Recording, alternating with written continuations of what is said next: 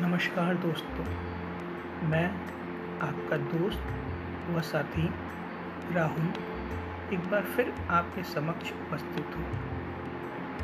आज जो मैं आपको कहानी सुनाने जा रहा हूँ, उसका शीर्षक है जीएसवीएम की औकात।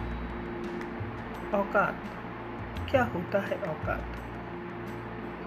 औकात शायद एक ऐसा शब्द है जिसे आप किसी की बात और पद का वज़न नाप सकते हैं। या आप कह सकते हैं, किसी के वर्चस्व को दर्शाता है ये शब्द। लेकिन यहाँ पे मैं जिस कहानी का विवरण करने जा रहा हूँ, उससे आपको पता चलेगा कि कैसे आप इसका सही उपयोग करके अपने जीवन में खुशियाँ भर सकते हैं। ये उन दिनों की बात है, जब हम बॉयज़ हॉस्टल वन में रहते थे। शायद वो जीवन के सबसे बेहतरीन दिन थे। और हमारी ही विंग के एकदम आखिर में रहते थे प्रदीप बॉस जीएसवीएम में सीनियर को बॉस कह के ही बुलाते हैं। प्रदीप बॉस क्लास जाने के अलावा सारा काम एकदम सही समय पे करते हैं। मसलन सुबह उठ के एक घंटे तक एक्सरसाइज आधा घंटा तक स्नान शायद ही कभी क्लास को उन्होंने तवज्जो दी हो। ब्रांड न्यू पल्सर और स्टाइलिश कपड़े में बॉस शायद अपने आप को किसी मूवी का हीरो समझते थे। सर्दी की एक रात जब मैं अपने रूम में लेटा था, तभी मुझे बॉस के चिल्लाने की आवाज़ सुनाई देती है। जीएसवीएम की औकात जानते हो? हम ये सोच रहे थे कि आज किसकी बैंड बजी बॉस से सीधे पूछने की हिम्मत नहीं थी, पर यह पता चला कि बॉस किसी को फ़ोन पे ही समझा रहे थे। अगले दिन, विंग के जूनियर्स में ये चर्चा का विषय रहा कि रात में किसको डोज मिल रही थी।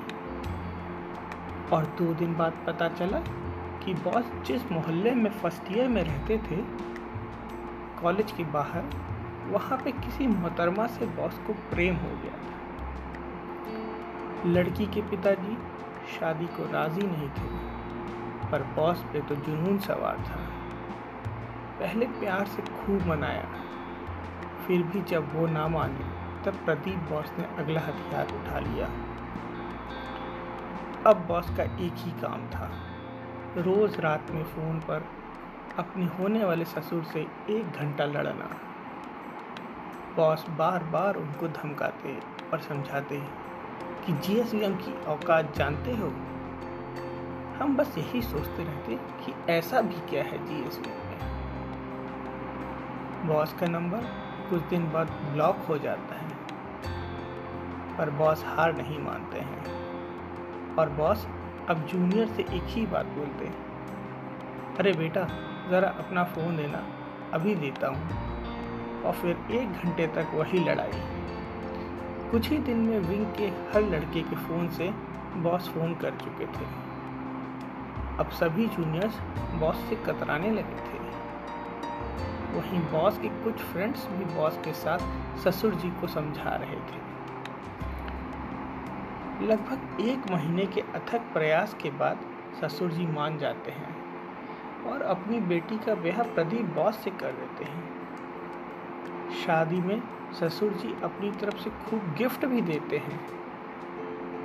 शादी कानपुर में ही थी तो कॉलेज के सभी लड़के बिना इनविटेशन के पहुँच जाते हैं। बारात में खूब जम के डांस होता है और सभी भाई लोग खाने की तरफ़ टूट पड़ते हैं।